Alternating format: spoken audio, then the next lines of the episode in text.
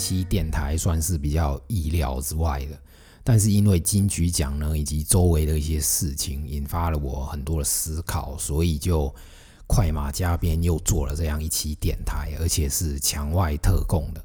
那我这一期我就要来聊聊为什么在大陆不缺钱也不缺人，但是就是办不出一个类似的金曲奖或者格莱美。那我会科普大陆很多音乐奖项的情况，也会从政府到整体环境一个一个分析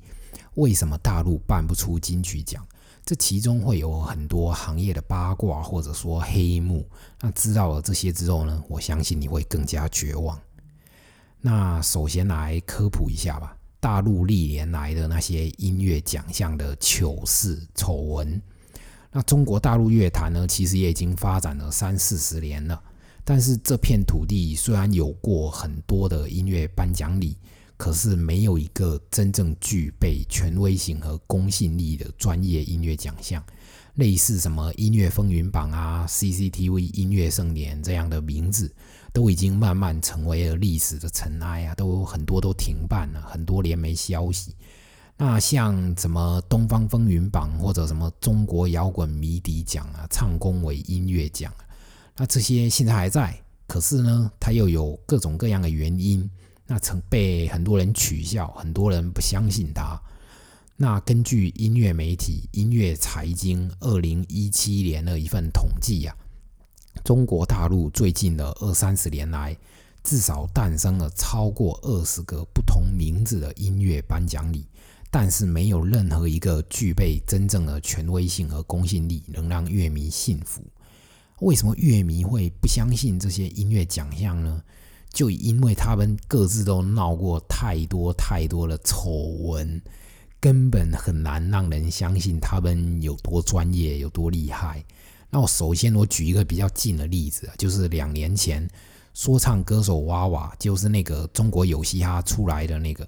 他在出席一个全球华语金曲奖的活动时，上台拒绝了主办方颁给他的最佳说唱歌手奖杯，并在现场说：“这是我见过最乱的一次颁奖典礼，希望下一次能够专业点，不然这种奖不要也罢。”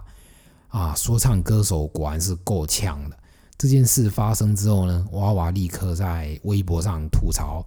指责这个全球华语金曲奖不专业。他到机场之后，居然联系不上接机的人，酒店也跟之前提供了很不一样，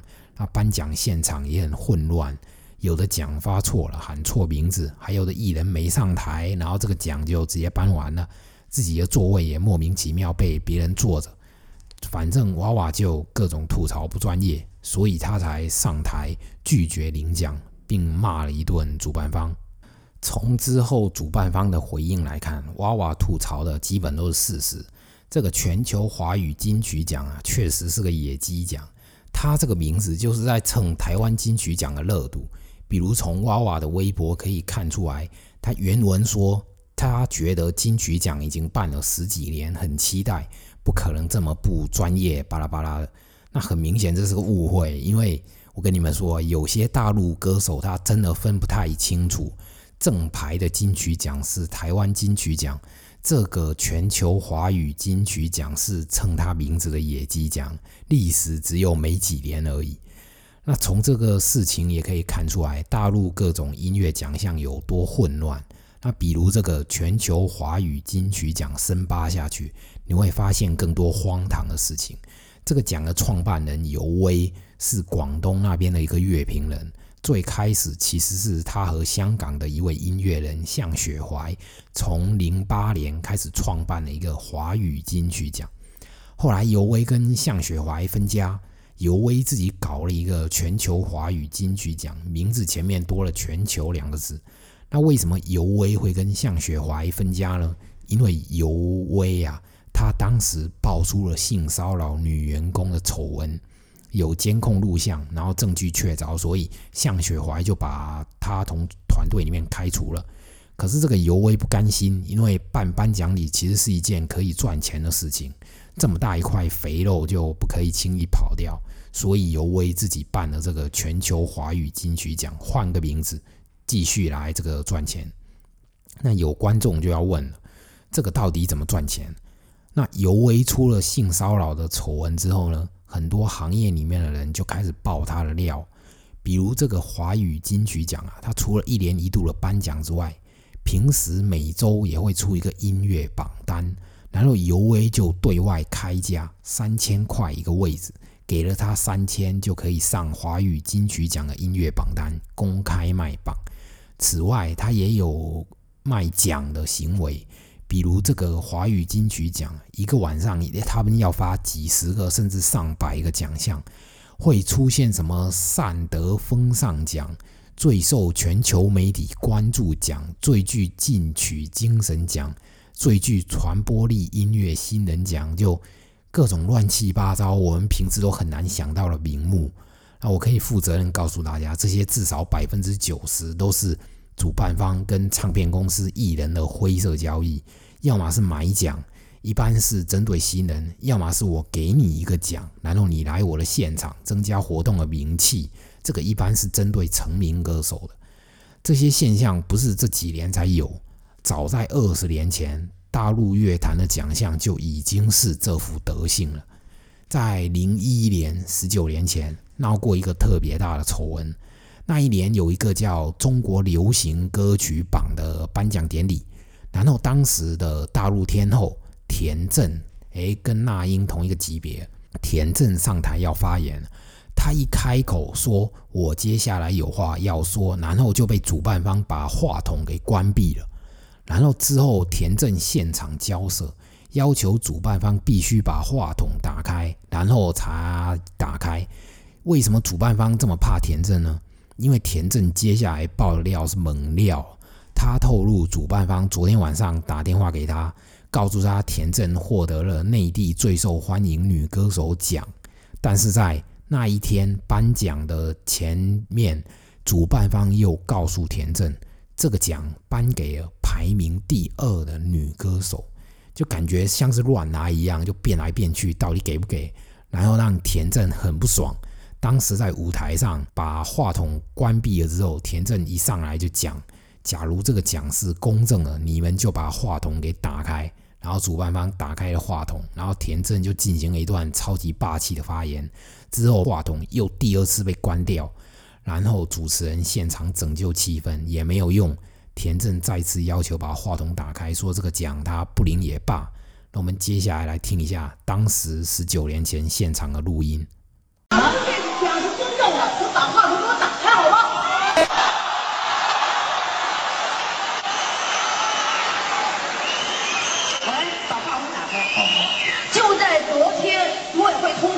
经过歌迷投票并公正过的内地最受欢迎女歌手得奖人是我，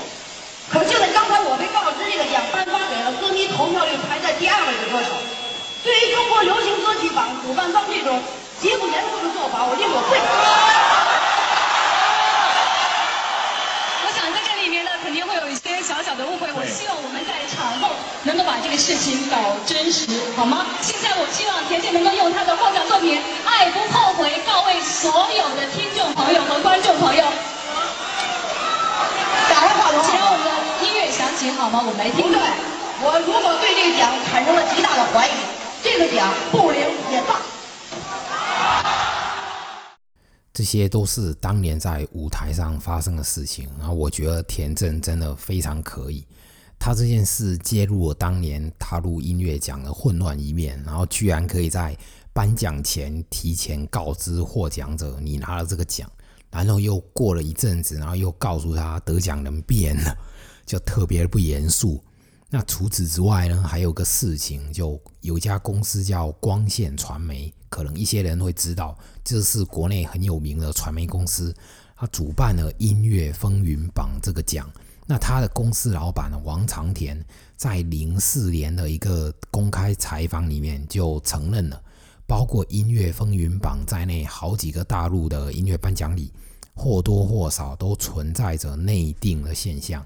甚至不少拥有大牌歌手的国际唱片公司会主动去要奖，就是说假如你不给他们公司艺人一个奖，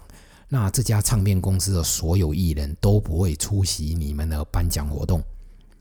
那像这种内定奖项，把音乐奖当作某种交易的行为呢，不仅是主办方跟唱片公司在搞，观众喜欢那些大牌歌手，你们曾经看过文章的那些乐评人评委，有相当一部分其实当年都有参与。这个爆料在十几年前是非常大的新闻，揭露了音乐行业的黑暗。但是很遗憾，就事情在后续没有多大的改变。那3年之后，2007年音乐风云榜又闹出一件事，就是唱片公司华谊音乐跟光线传媒搞上了。那最后那一年的音乐风云榜的颁奖结果是，华谊那个公司的歌手基本都大胜而归，拿了很多很多的奖。那就是很明显的一个利益交换的行为，这件事让舆论很不爽，就有那么多人同时都是同一家唱片公司，这个也太巧了吧。那就担任那一次评委的人里面有一个人叫崔树，他是一个作词的，他写了一篇文章，就当年名字叫《中国没有格莱美》，批评音乐风云榜那一次的事件。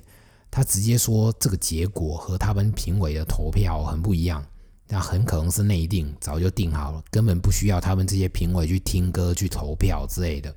他说他自己熬夜听了那么多的音乐认真投票，结果压根没有用，早就被内定好了，那要他来当评委干嘛呢？所以他就把这个黑幕给爆了出来。文章里面写了一句话，我觉得这句写得非常好，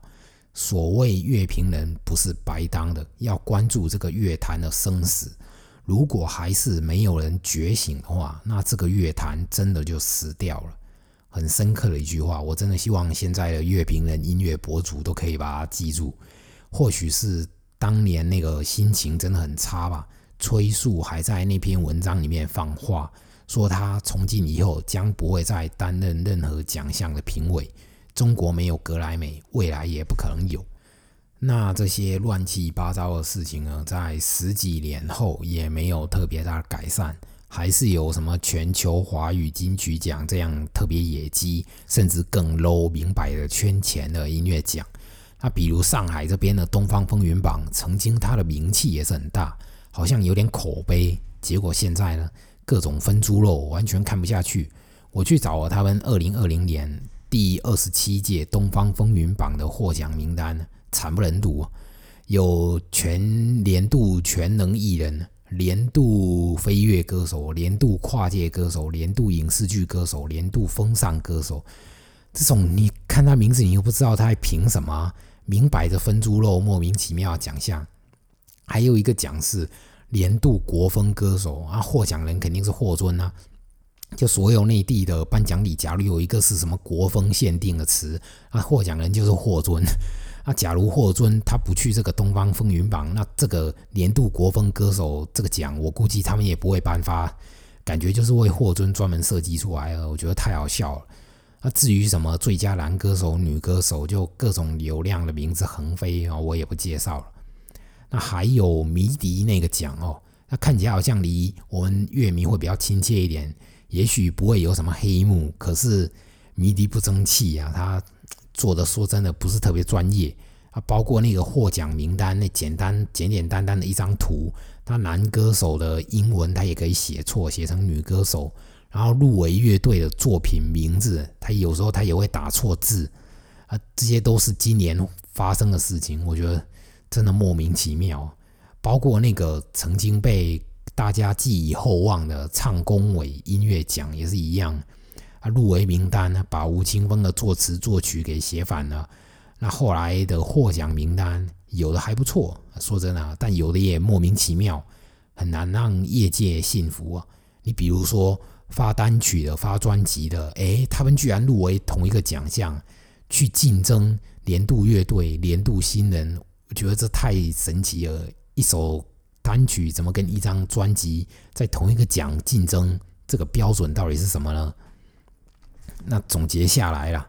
，20年过去了，就大陆的音乐奖还处于一个非常初级的阶段，闹出过很多的笑话黑幕，至今也没有改善。即便是真有心的主办方，就他如果真的打算做一个中国的格莱美，我觉得这个也很让人头疼，因为他要面临团队不专业，然后奖项不科学等等很多问题他都要解决，这个条路是很长的。甚至某种程度上你也可以觉得他退步，因为20年前我们还有田震这样的人，或者说是一些媒体他敢在舞台上或者博客里面说一些真话，那20年后呢，就大家已经默认了这种颁奖礼就成了流量明星给自己贴金的利益场合，就所有人都默认了，所有人也明白私底下这些交易，然后他们拿了红包就完事，已经没有几个人愿意站出来说真话了。那下面再听一首歌，这一期电台的歌单会比较不一样，因为我选择都是来自于大陆歌手或者乐队的作品，我觉得这些歌曲呢，它也能达到金曲奖的级别，或者说是被更多人肯定，但它可能因为一些原因目前还没有，可能没有太多人知道，那我在这些电台我就放一下，这些是我也比较喜欢的一些作品。第一首是来自大陆歌手满江的恋人，然后收录在他2017年冬某日的那张专辑里面。我们相遇就是为了典礼，最残忍的安慰，最痛苦的笑容，可是我依然愿意痴心变成你，守护着你。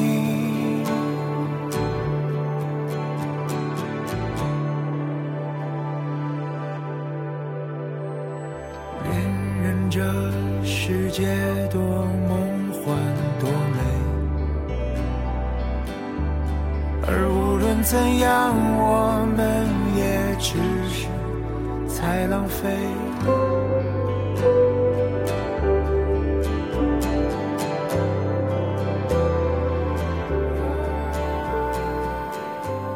接下来呢，这一段就要介绍为什么在大陆办一个有公信力的音乐奖那么的困难。那首先我们可以参考一下美国的格莱美、台湾的金曲奖的主办方分别是谁。那美国格莱美的主办方呢，是美国国家科学院录音艺术与科学学院，是由许多美国音乐人、制作人、录音工程师等等专业人士组成的一个组织。它看起来像是行业的工会，也像是一个音乐学校，它应该也是有官方背景的，因为它前面是写了美国国家科学院。那台湾金曲奖呢？台湾金曲奖就大家应该都比较了解，是台湾的文化部影视及流行音乐产业局主办的，这是很明显的官方背景，然后所以就很自然了。就像我之前讲台湾补助的那篇文章里面说过的，台湾的官方是把流行音乐当作整个官方层面的大策略在执行，就好像韩国政府对待韩国流行音乐一样，非常的看重，所以台湾政府愿意花钱用官方的资源来办金曲奖。那么格莱美是行业工会，金曲奖背后有政府，那大陆的那些奖呢？我承认大陆的奖有的背后也有政府的资源或者补助，不过也只是补助而已，执行的主办方有可能是南方都市报这样的媒体，或者动感101这样的传统的广播电台，又或者像最近这几年腾讯、网易这样的互联网巨头也办起了自己的音乐奖。那老实说，这些平台当音乐奖他们都不是最合适的主办方。比如假如主办方是媒体，像动感101南方都市报，因为他们本质是媒体，办一个奖又花钱又花资源，他们需要用传播力跟影响力来支撑，反过来帮助自己的媒体品牌成长。那这样的话，他们在举办这种落地的线下的颁奖礼的时候，他就需要一些明星大牌来撑场面，吸引更多的关注，甚至是赞助商投钱，这个时候就有困难了，因为他必须要以媒体的身份去跟唱片公司交涉，然后他要跟唱片公司要艺人的档期，可是唱片公司有的就会跟你谈判他就想要他们家的艺人过去，你是不是应该要给他分配一个什么奖之类的？这种利益交换是行业里面非常公开的秘密。这种情况一旦发生哦，那你觉得这个奖还有公信力吗？就很难讲了。所以媒体平台去办这个奖不太合适，因为他们的话语权比较小，他们经常要对唱片公司妥协，要看唱片公司的脸色。那互联网呢？比如腾讯啊、网易啊，他们财大气粗，应该没有唱片公司敢跟他们对着干吧？一旦腾讯生气了，把唱片公司的艺人给封杀掉，那唱片公司就只能喝西北风。好像有点道理。那腾讯、网易的话语权是比媒体平台大一点的，但是一般腾讯的音乐奖，它只发给版权在 QQ 音乐的艺人，网易的奖只发给版权在网易云的艺人。假如今天网易他要办一个大陆的原创音乐大奖，那首先摩登天空的那些乐队那就不能参加，因为摩登天空的版权在 QQ 音乐。这个就很搞笑，就我觉得一个音乐奖项的格局它应该要开放嘛，它不能因为这个艺人他版权不在你的平台，然后你就无视他。那当然我猜会有观众讲，这个反正是腾讯、网易自己制定的规则，他只要提前写出来，让大家遵守规则，想报名就报名，不想报名就不报名咯。这种说法也有点道理哦。这就要看主办方的心态，他是想要办一个真正具有开放心态，能覆盖整个大陆地区音乐的奖项呢，还是只想服务自己平台上的艺人，只想给自己的平台做一个公关秀？那作为观众，你也可以想一想，你想要的音乐奖到底是第一个还是第二个？那讲到这里，好像媒体来当主办方不合适，互联网公司也不合适。那大陆的政府愿不愿意出手呢？参考台湾那样政府操作，其实就跟电影领域的金鸡奖、百花奖一样嘛，在音乐领域也搞一个类似的。OK， 首先考虑一下哦，金鸡奖、百花奖的口碑，你自己心里应该有点数吧？那你就不会太期待这件事情了。我可以很坦白的讲，几乎所有的大陆政府，不管是地方的还是中央的，现在都没有太大的兴趣去办什么音乐奖，因为他们可能会更热衷于搞电影节啊、音乐节啊。那前者是因为现在电影行业普遍比音乐行业发达，各方面成熟度高，甚至知名的大陆电影明星也比大陆知名的音乐人数量多。那后者是因为音乐节说白了就是一场拼盘演出嘛，那很难会不像颁奖礼可能有一些别的因素。那除了能提升当地的知名度之外，还能吸引大量观众过去看音乐节，促进当地的消费 GDP。 那假如是音乐奖，那这种就不一样了。现在大陆很少有政府愿意投钱去做，十几年前可能会有啦，因为在那个时候呢，办音乐奖还是一个稍微算可以的生意，特别是对一些3、4线城市来讲，一夜之间，什么周杰伦、陈奕迅等等大牌都会光临你这个小城市来领奖，大大提升了城市的知名度。也就是说，政府投资办音乐奖的本质，是为了通过借助明星的名气来提升当地城市的知名度，促进旅游观光，也可以当作官员的政绩。他们并不是真心实意想办一个长久的有公信力的奖。就在那个年代呢，也是因为这样，所以当时有一些所谓的主办方，他会专门去跑这种3、4线城市，去跟政府卖项目，要政府给他多少钱，然后他们就在当地办一个音乐奖，跟政府保证某某明星、某某大牌一定会到场。但是很遗憾啊，就这种主办方大多数都是骗政府钱呢，政府也只是把这个音乐奖看作是一个拼盘演唱会一样，就明星越多越好啊，最后一地鸡毛。那过了几年呢，等到大陆的电影行业起来，音乐节市场也热闹了，有的地方政府一看，还不如办个电影节、音乐节比较新鲜，比较有意思。我曾经被大陆某个音乐奖的评委告知过，他们当年这个奖之所以每年的举办地点都不同，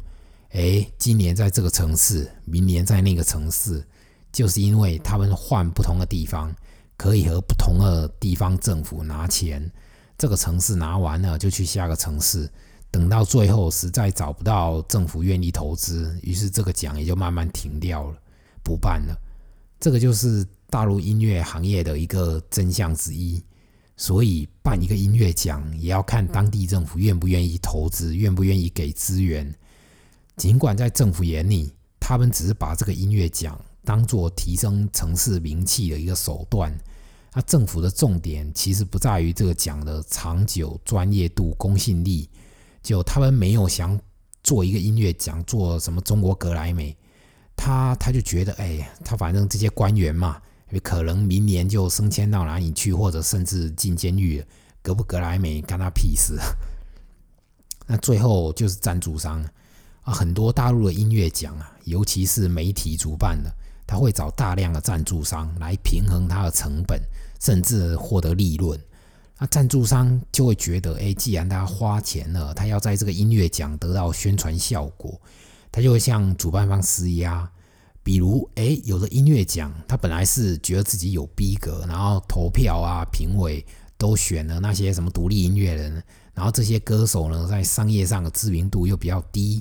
有些赞助商看到这个结果就很难接受，他们觉得自己投资了那么多钱，结果你请一堆大家不认识的独立音乐人过来，那他们这个品牌如何得到宣传呢？所以赞助商就会给主办方施压，要求他们要么把奖给那些知名度高的艺人，要么他们自己做那种猪肉奖出来，然后请那些艺人来拿。所以，主办方怎么办？这是赞助商有的也真的就不得不妥协，然后就最后整个颁奖礼变成一个很莫名其妙的又是分猪肉大会，最后说白了还是因为整个市场劣币驱逐良币吧，分猪肉的音乐奖太多了，他们不具备真正的公信力，但是他们可以把艺人团队、把唱片公司、把赞助商伺候的开心，伺候的舒服，所以艺人乐意去那种分猪肉的颁奖礼。他不像那些真正想做好的音乐奖，你无法提前知道获奖结果，你去了颁奖礼，你说不定一个奖都拿不到，完全不给艺人面子。那这种外面的，因为外面的野鸡奖太多了，艺人的选择非常多，他完全可以去任何一个东方风云榜，开开心心拿几个奖杯，凭什么要去你这种所谓有公信力的奖，然后一整晚也不一定能拿到一个奖杯呢？所以像这样有真正想做好的音乐奖，在大陆你就比较难生存，你背后你又没有资源，没有政府去力推，艺人压根没有兴趣去参加，那明星来的少了，那赞助商政府也不会有兴趣，那怎么办？那就办不出来呀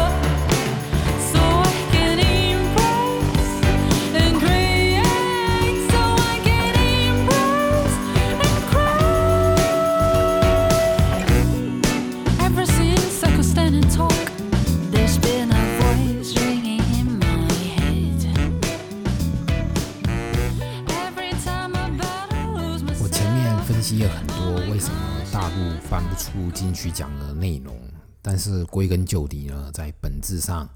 最核心的原因是大陆现阶段没有创作自由，没有文化包容，这个是最核心的原因。只要这个情况还存在，无论你有多专业的主办方，无论你投资多少钱，其实都没有用，公信力都要打一个折扣。那只要音乐人上综艺上晚会仍然需要大段修改歌词，只要音乐平台仍然因为各种原因下架歌曲，只要李志的名字仍然无法出现在互联网，那么大陆就不可能出现一个格莱美。很多人可能会说灭火器啊、台独乐团啊触碰到国家底线啊，当然要封杀之类的。但是与此同时呢，对岸台湾它有一个说唱歌手钟祥玉，他是台湾极少数的共产主义说唱歌手，歌词里面歌词啊都在讨论共产主义啊、马克思啊，骂资本主义不好，推崇毛泽东，希望两岸统一。结果呢，他的歌曲无法在大陆的音乐平台上架，因为歌词里面有太多的政治词汇，就算他是这个立场，他的歌也不能在大陆平台上架，因为平台要自我审查，他担心风险啊。那与此同时呢，钟祥宇的歌在台湾都能听得到，甚至他还入围过台湾前几年的金鹰奖。所以到底哪边能包容不同立场的文化，你看明白了吗？那一个作品，一个音乐人，我觉得如果你不同意他的政治观点，那你个人可以选择拒绝听他的歌，可是平台官方能不能下命令封杀这个音乐人呢？就因为他不符合所谓的核心价值观，就要他的作品下架，不准他来演出，更不准他报名参加这些音乐奖。这我觉得根本不是这样的。就我觉得一个自由包容的环境，就是应该要允许不同意见、不同立场的存在。那如果立场不同，你作为一个个人，你可以骂他，你可以拉黑他，但是你作为制度机器，你作为官方公权力，你不可以封杀，因为他只是写歌而已。他如果没有涉及到任何实质性的犯罪，他去鼓励杀人、鼓励抢劫，他没有干这些，那这首歌只是单纯表达他的政治观点，没有伤害到任何人，那我觉得其实是不可以把它搞消失的。所谓的政治立场是一方面，那现在的情况是怎么样呢？现在是没有人知道审查的边界到底是什么，什么样的歌词能写，什么样的歌词又不能写，你在领奖台上你到底能说什么话，你都不是特别清楚。你如果你作为一个大陆观众，你看到一个卢凯彤他在金曲奖上出柜，你觉得很感动，台湾真好。同样的事情发生在大陆任何一个颁奖礼上，你猜猜看会怎么样？你看张震岳写歌，他保卫原住民的土地，反抗当地政府跟房地产的勾结，你觉得很感动。同样的事情如果发生在大陆，你猜会怎么样？首先这样的歌会被下架，然后接着你很可能要去喝茶，然后你看到金曲奖啊、五月天用背后的屏幕画面呛文化部长龙应台，觉得五月天有勇气。同样的事情发生在大陆啊，不对啊，根本不可能发生在大陆，因为大陆的颁奖礼那些屏幕画面它都要事先审查的。所以现在在聊的其实已经不是两岸的统独问题了，而是发生在每个大陆人身边就种种的很多的社会情况，音乐人都不敢去写。今年这个疫情，武汉发生那么多荒唐的事情，那么多值得纪念的事情，可是有几个音乐人把这些写成歌呢？除了周云鹏一首《文亮》之外，我好像很少看到了。那还有包括微博前段时间那个拉姆法案，那么多讨论，结果那个话题又被封杀。有几个音乐人敢在这个事情上发声呢？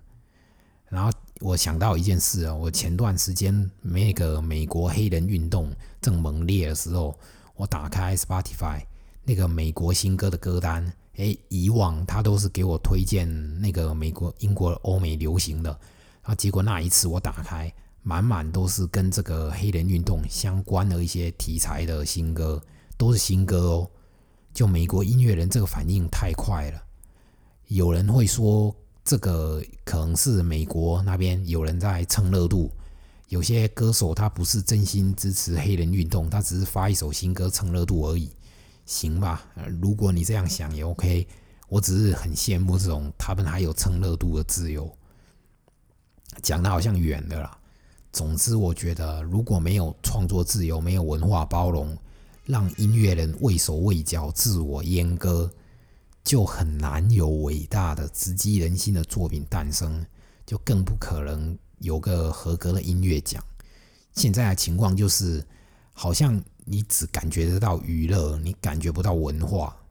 那有力量的东西越来越少了。 You are the wrong tonight, I don't be shy, goes by the little diamond wall, so do it.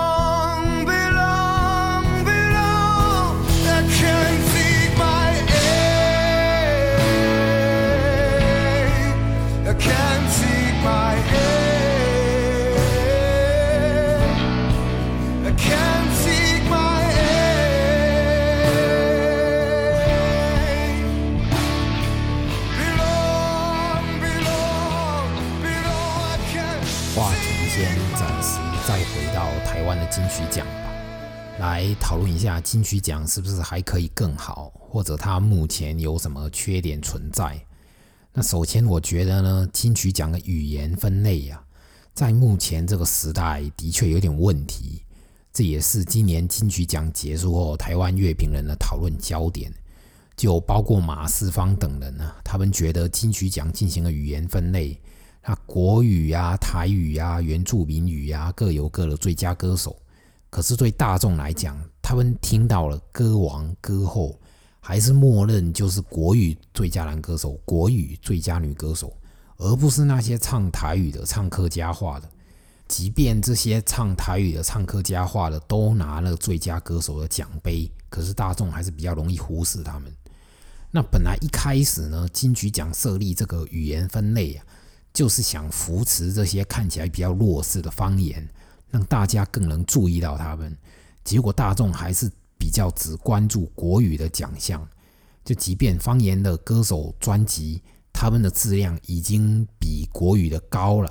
就他们拿到奖之后的关注仍然很可怜。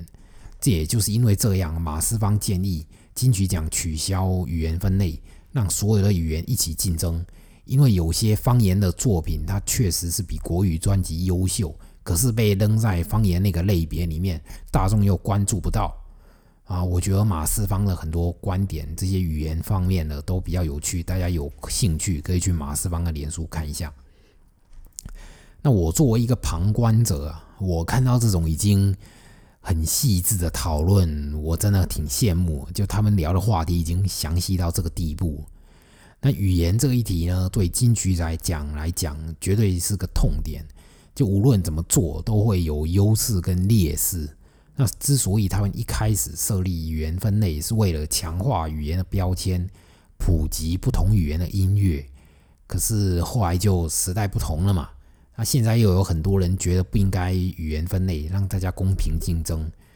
这个话题对我们来讲真的有点比较遥远啊！如果让我去选，我会比较支持现在不要语言分类、公平竞争这个样子。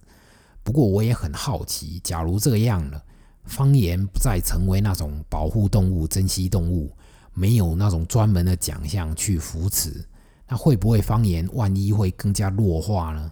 真的不知道。语言是一题啊，这个在台湾本土的讨论比较多，还有一题是在大陆的讨论比较多，就是一些媒体觉得金曲奖在自娱自乐，他不看重大陆音乐人。明明有些大陆音乐人作品也不错，也报名了金曲奖，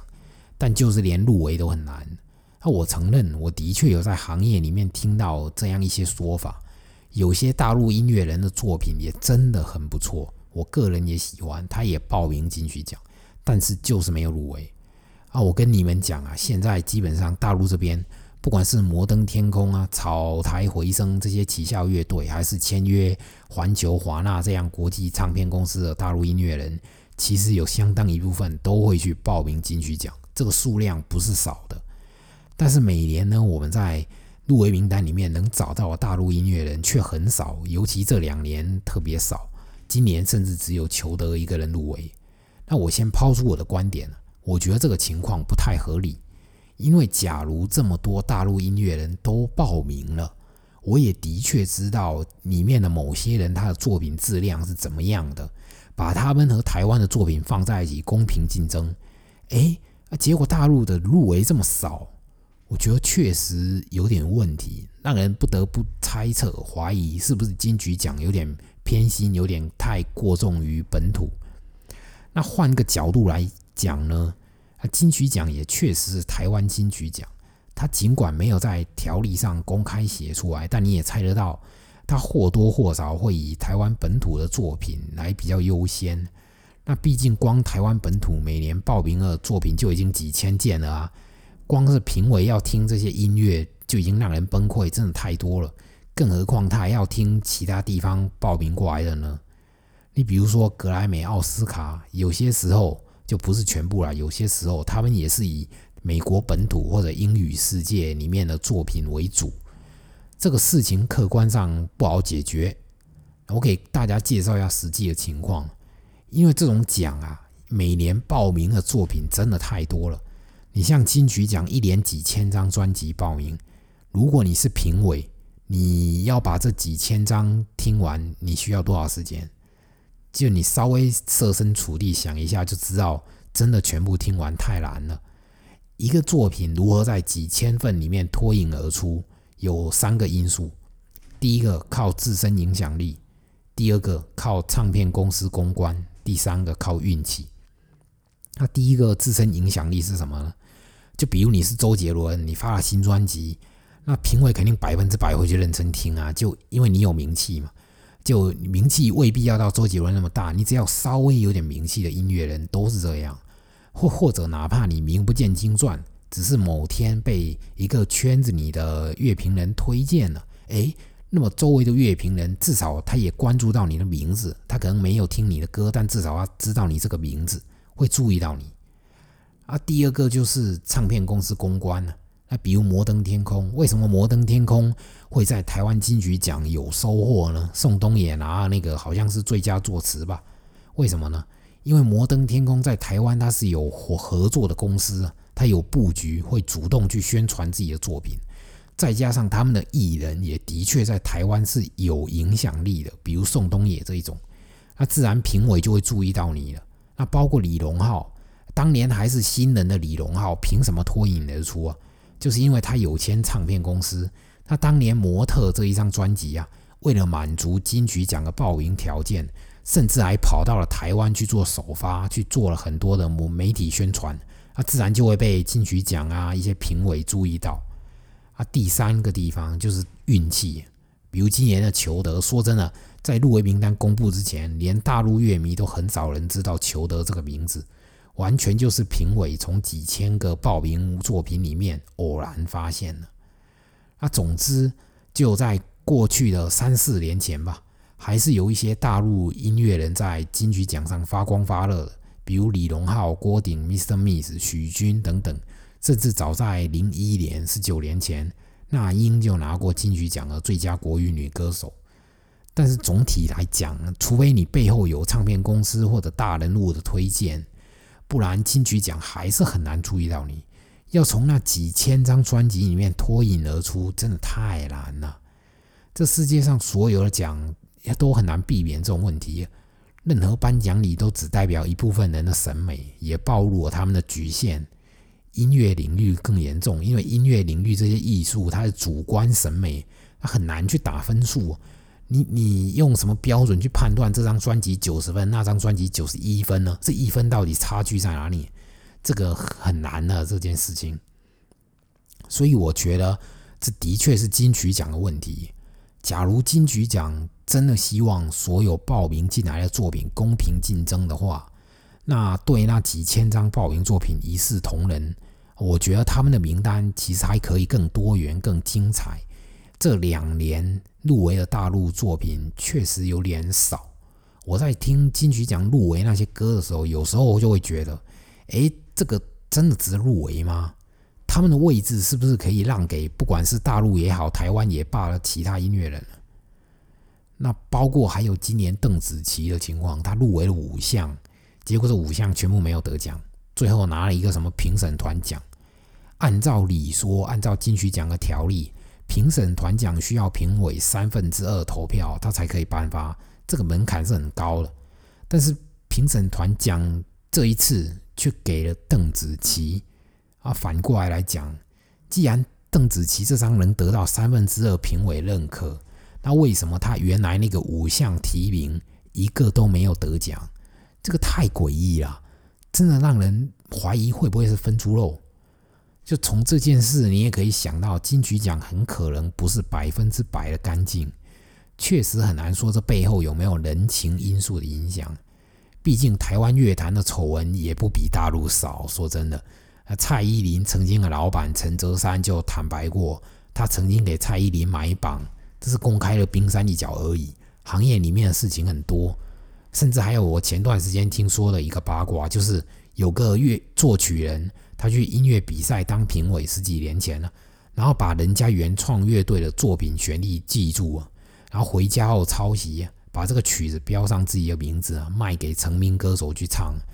然后这些都是台湾真实发生过，那个受害的乐队叫做回声乐团了，太搞笑了。那所以我觉得金曲奖它因为一些七七八八的因素，它未必是完美的，肯定会有缺点。我也可以怀疑它背后是不是有人情的因素，有利益交换或者分猪肉的嫌疑。这些事情如果是真的，那绝对需要批评。但我也必须承认，就目前这个阶段，金曲奖仍然是华人地区最值得信赖、最有影响力的音乐奖。它之所以能取得现在的成绩跟地位，一个是背后台湾政府真心实意的支持，一个是台湾拥有完整的唱片工业体系跟大量专业人才，一个是它拥有一整套完善的机制、评奖流程。也许一些人性的问题啊，你很难去改变，但是你的制度、你的体制，你可以不断的去调整，然后你可以公开，你可以监督，就是这样。追寻一道光，藏于你心上，挣扎在迷离里你长，离无岸，你寸步难行。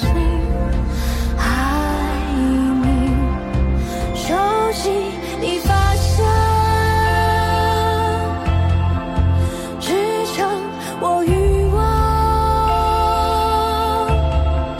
穿梭在斑斓里，银海里梦境，你心从不停身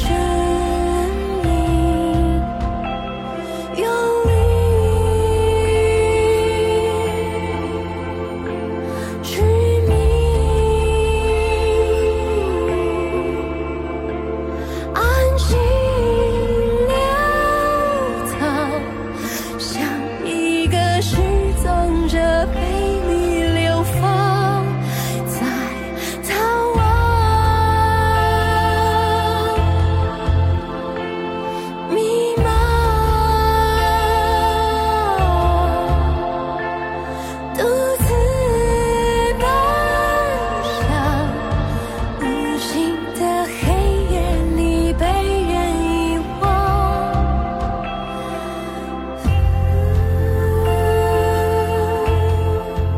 非常多的大陆乐迷媒体人之所以对金曲奖产生反感，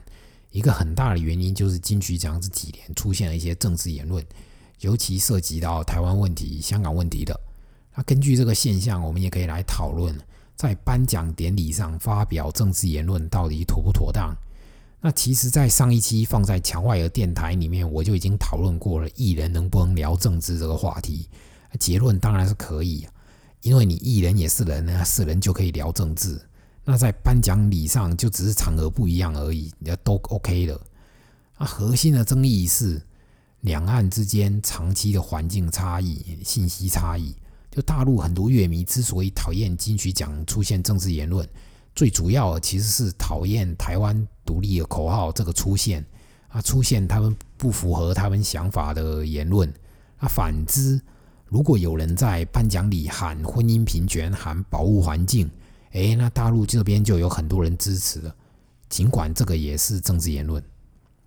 那假如你真的有看美国那边的格莱美、奥斯卡之类的话，你就会知道那边真的每年都有政治言论出现，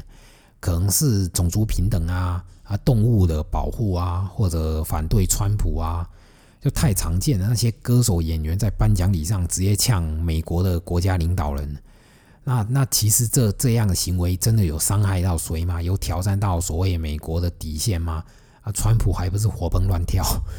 就当然啦，有些言论是肯定无法出现在美国的颁奖礼。假如涉及到边缘人群的歧视，不管是歧视那个残疾人或者某个种族，因为这个是歧视的问题，就另外讨论了。只是对最普通的大陆人来说，我们从小的教育、官方媒体的引导，其实是把两岸统独问题上升到了一个很高很高的层级。可能对一些大陆人来说，他是完全无法接受台湾人说什么台湾独立之类的，因为台湾人的这句话是在挑战大陆人从小到大接受的教育，从小到大被灌输的那些东西太颠覆了，没几个大陆人能接受。这样的行为在很多大陆人心里可能就到了美国那个种族歧视差不多高的级别，他们完全无法接受，一定要批判，一定要抵制。然后现在的环境呢，两岸又缺乏沟通，缺乏信息交流，大陆人不了解真实的台湾，台湾人也未必了解真实的大陆。从前的金曲奖可能还是乖宝宝歌手比较多，那现在灭火器、闪灵它有更多的机会上台，然后也有一些两岸情况的变化，那就把一些问题给暴露了。你会发现墙内墙外已经形成两个世界，从审美到价值观到言论环境，区别越来越大。我还是那个想法，假如他这个人他在颁奖礼说的话，他没有真的伤害到任何一个人，那即便立场可以和你不同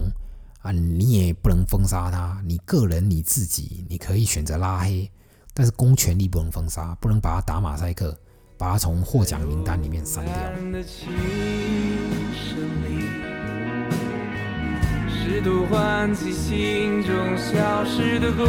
鸣，还有你温暖的呼吸，和人去的歌声，再也听不到他悠长的叹息，只有寂静的沉默。最后的回答，那些擦肩而过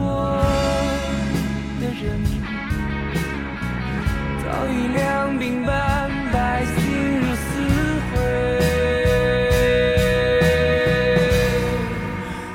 灰。黑暗中，我们静静的相拥。看星空闪烁，就这样埋藏在一望无际麦田的中央，直到在没有人能够与我们更为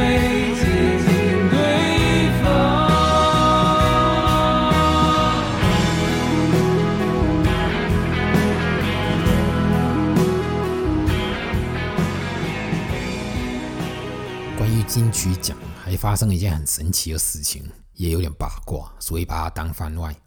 就是在金曲奖的隔天，我发了一条微博，就聊了6点我对金曲奖的想法嘛，就一条讨论。然后最后一点写的是，果然很多媒体博主的获奖名单里面不发最佳乐团灭火器，我给你们提个醒，获得2项奖的谢炳佑也麻烦拿掉。然后这一句话呢，就有一些人生气，有人对号入座，也就是微博上另外一个音乐大 V 呆若木一，他在自己的微博小号，不是呆若木一大号，是他的小号，把我讽刺了一下。他专门截图了我这一句话，然后说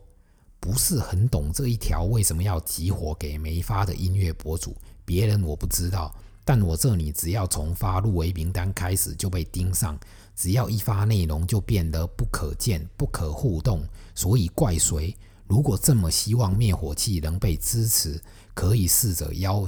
请看看。这就是他在小号上发的微博，到现在也没有删，还留着。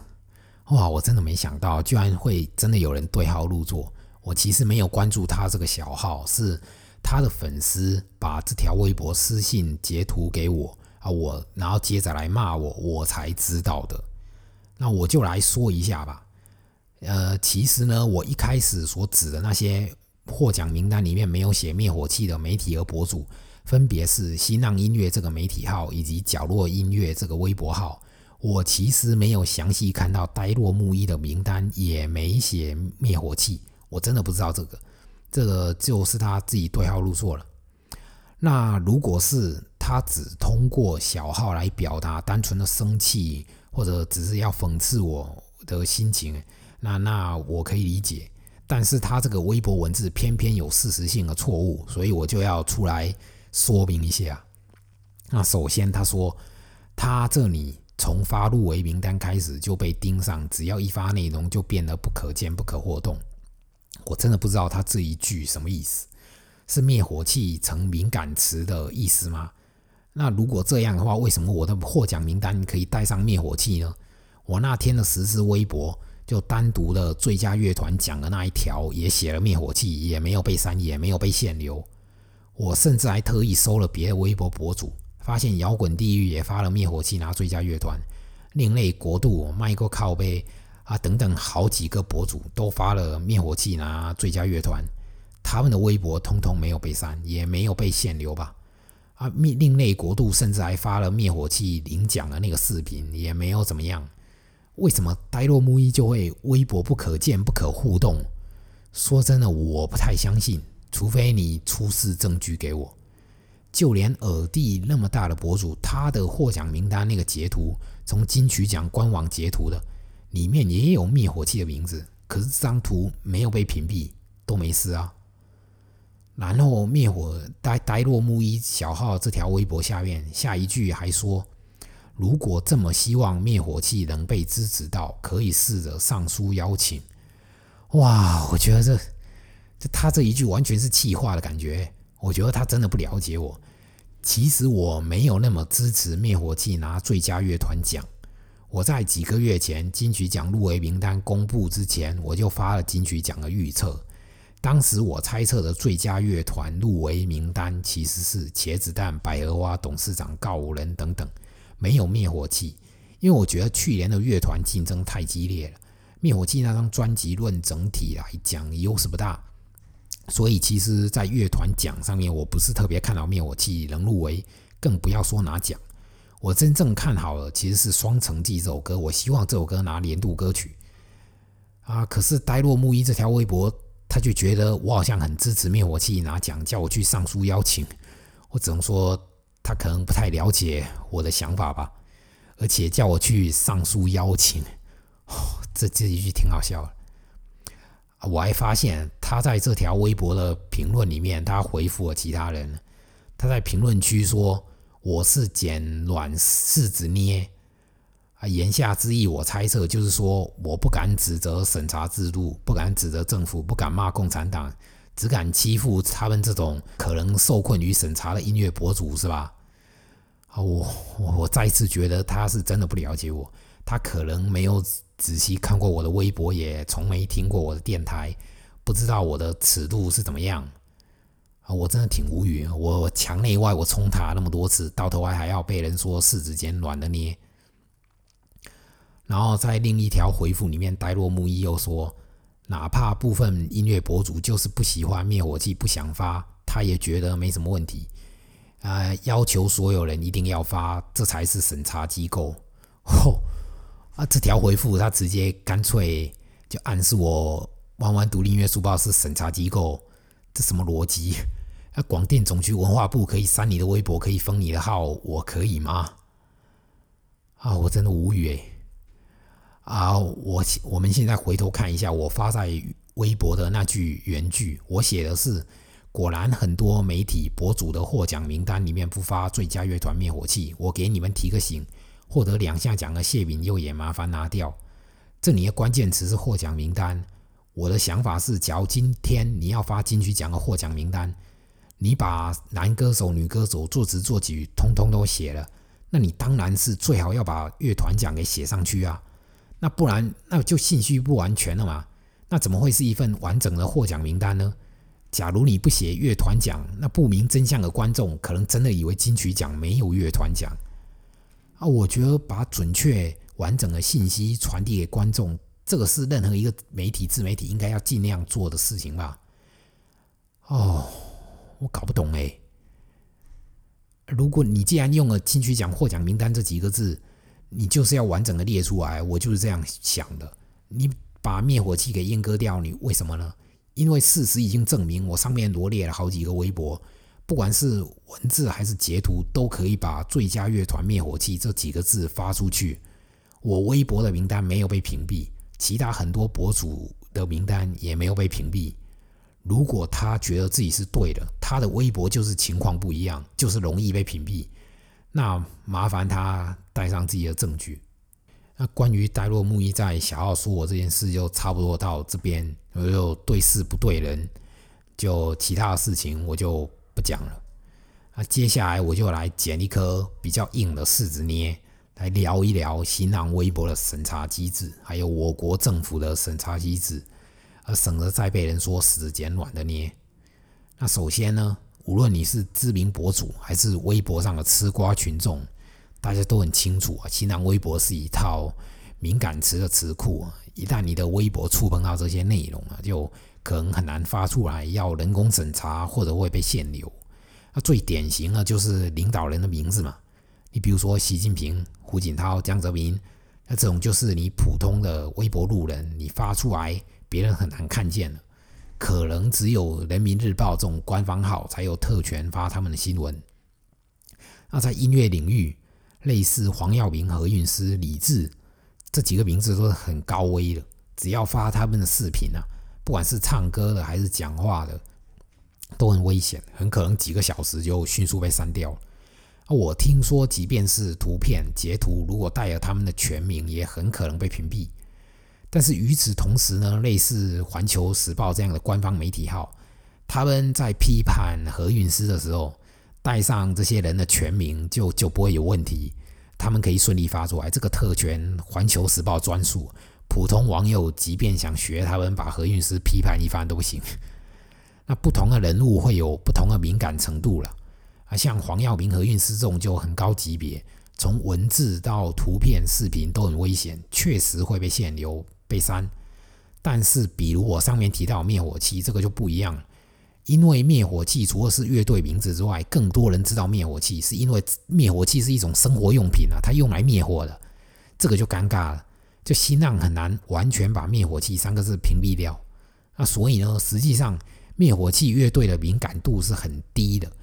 根据我作为一个台湾音乐博主的经验，如果你发灭火器的 MV 或演出这种视频内容，有 50% 的概率会在未来被人工审查出来，然后视频被删。但如果你只是单纯发图片或文字，那基本上是非常大的概率是不会被删的，也很难被限流，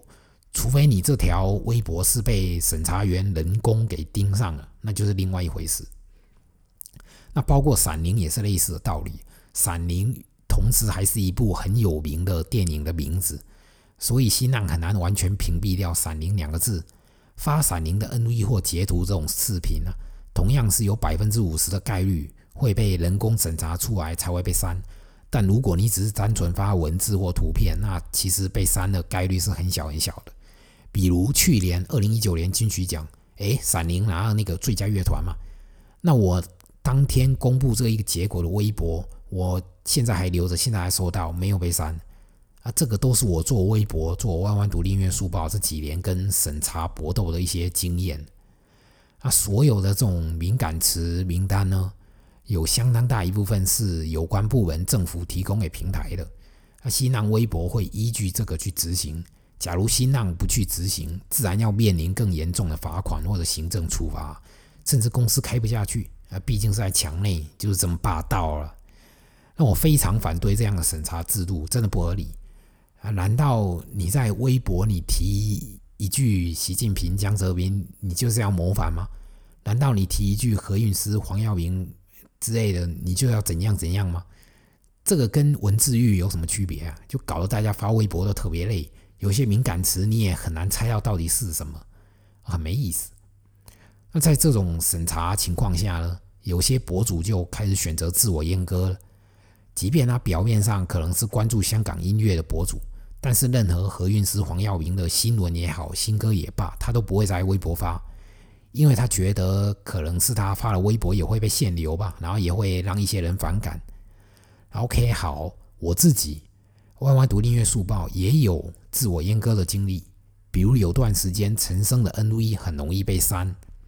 那确实后来如果陈升有再发 MV 这种视频，我就很少再发了。在我看来，这个就是我自己的自我阉割。那与此同时呢，我也很清楚审查的尺度到底是怎样。陈升的 MV 很容易被删，可是跟他有关的图片、文字其实很少被删，所以我会用文字或者图片的形式去发布陈升如果有新专辑、新闻啊、一些动态等等，这些内容基本都没出过问题。实在觉得要保险，那就陈升这两个字写繁体咯啊，或者你转发其他博主的发布啊，这个也是我跟审查搏斗一些微小的经验。所以我实在是替那种过度自我阉割的音乐博主觉得难过，就他们有个时候连杨千嬅、张敬轩这种明明不是敏感词的艺人他们都不敢发啊，也包括在纯文字的金曲奖获奖名单里面把灭火器拿掉啊，我真的替他们难过，生活太难了。我甚至听说过一个真实事件，就当年卢凯彤去世的时候，曾经有一个大陆音乐节的官方微博小编想用他们音乐节的微博号转发这个消息表示哀悼，因为他们音乐节曾经请过卢凯彤来表演，结果却被公司领导叫停制止了。因为那个公司领导觉得卢凯彤终究是个敏感人物啊，不要跟他再产生关系。我听到这个真的很无语，很难过。人都去世了，然后这种领导他居然想的是你这个人还敏不敏感，在自我切割，你作为人类的情感到底在哪里？我真的搞不明白为什么我们要经历这些事情。我知道这主要的错不是在他们身上，很大程度是在官方，是在党，但是他们这么委曲求全，官方怎么来他们就怎么做，甚至做得更加谨小慎微，跪得比谁都快。难道他们真的没有一丁点责任吗？我小时候常常听一句话，说未来会更好，明天会更好。那如果现在重回十几年前，我肯定会告诉当时的自己，你不要相信这种心灵鸡汤了，天上不会掉馅饼了，你什么都不做，未来只会更差，审查只会更凶。为什么呢？因为上一代的人，就是有很多人没有做出努力去反抗，逆来顺受，那制度机器就会变得更凶，让下一代的生活更加困难。当然我也知道肯定会有人告诉我个人的力量很微小，没有枪啊，没有选票，你就算反抗又能怎么样？你能做什么？我也懂，我自己也自我阉割过，我上面已经讲了。我只是希望可不可以别跪得那么快，给自己留点做人的良知，不要主动去做违心的事情，说违心的话，做个尽量干净的人。未来假如真的有那么一天，至少你可以很光明正大跟其他人讲，在那些事情上你还是挺干净的。今天这一期电台就到这里吧，我好像又录得有点长了，希望大家还是可以听完吧，谢谢关注。那一枚纪念碑，那种悲情更悲，草根用弹药回答，不曾听到喧哗，寒蝉只能在沉默中爆发，冷血是冷血，扯大大麻，热血让热血着走到遍地开花，他们用黑手打压，赤裸裸实行家法，我们用流水变成盔甲，无视逼迫出无畏的人，在权威之下无情说害怕。